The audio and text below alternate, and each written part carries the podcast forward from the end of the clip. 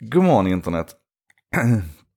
Vad konstigt det lät. Vet ni, god morgon internet är ofta den första saken som jag säger på morgonen och då passar jag på att säga det in i en mikrofon. Jag kan borde börja sjunga upp lite grann inför de här. Anyway, um, idag ska vi prata om hur uh, lösningen på internets problem är internet och hur det bevisar sig gång efter annan.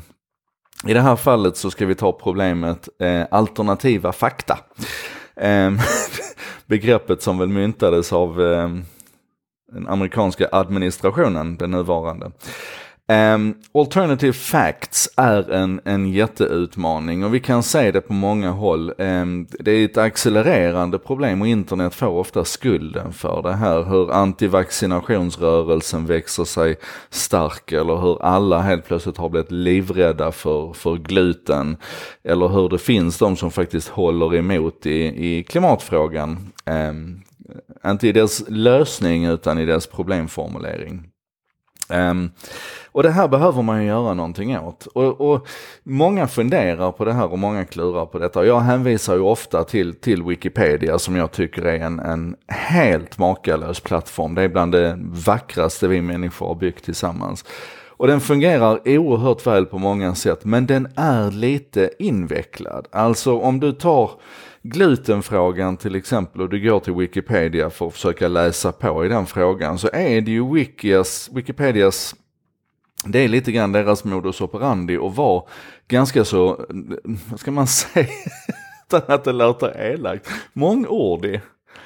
Eh, och ibland så vill man bara liksom kunna peka på en snabb källa och säga, titta här, det här är vad forskarna är överens om. Och nu har då ett, ett, ett australiensiskt gäng eh, plockat fram en tjänst som heter Metafact. Och det här är lite roligt för att jag tror det är ungefär ett år sedan som Elon Musk gick ut och skojade om att han skulle starta en tjänst som heter Pravda som skulle vara en, en crowdsourcad faktakontrolleringstjänst liksom så här där folk skulle gå in och ranka och ge betyg åt, åt olika fakta och så skulle man då säga att nej, men det är så här många människor som... Eh, jag vet inte. Ehm, det funkar på Wikipedia eftersom den processen är så rigid och det funkar i, vad heter det, Vem vill bli miljonär? Att man frågar publiken för det är sådana här ehm, allmänbildningsfrågor som, som funkar i den kontexten. Men jag tror inte det hade funkat runt fakta som, som glutenfrågan till exempel. Och då har alltså de här australiensiska, det här, det här teamet av, av utvecklare och forskare och samhällsintresserade typer satt ihop en sajt som heter Metafact. Du kan bara googla på Metafact eller så skriver du Metafact.io eller ja, de, de finns på alla, alla domänändelserna. Um, ehm, och, och, den här sajten där har man alltså samlat, jag tror det är 10-11 tusen, nästan 11 000 specialister nu som har verifierat sig in i det här systemet med att angivelser till peer review, eh, publicerad forskning och, så vidare. De, de har sorterat de här 11 000 forskarna i 350 olika kategorier och efterhand som forskarna engagerar sig i den här plattformen så, så får de högre vikt och mer poäng och större betydelse och högre prominens och så vidare. Och det här är den här sajten har varit uppe sedan april 2018 i en betaversion. De avslutade nyss en Kickstarter som jag missade att puffa för, ledsen för det. Men de fick in vad de behövde i alla fall. Ehm, och, och Hela poängen är egentligen att du som vanlig användare, du kastar in en fråga där, en, en enkelt formulerad fråga.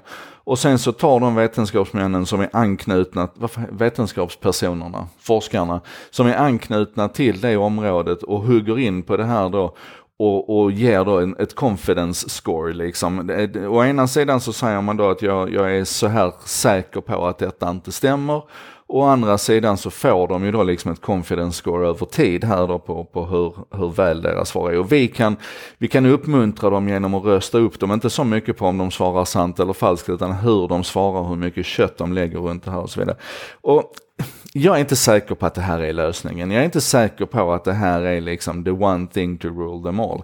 Men gå till metafact.io och titta på gränssnittet. Sök på till exempel gluten. Se hur hela strukturen ser ut och hur enkelt presenterat det är med om det är extremely likely eller om, om alltså, äh, jag, jag är bara lite upplyft för att jag tycker att det här är så snyggt. Och som sagt, vi måste se till att internet får lov att fortsätta lösa internets problem. Sådana här tjänster, det är, det är, that's the shit. Kolla in metafact.io. Det här var en sak idag med mig Joakim Jardenberg.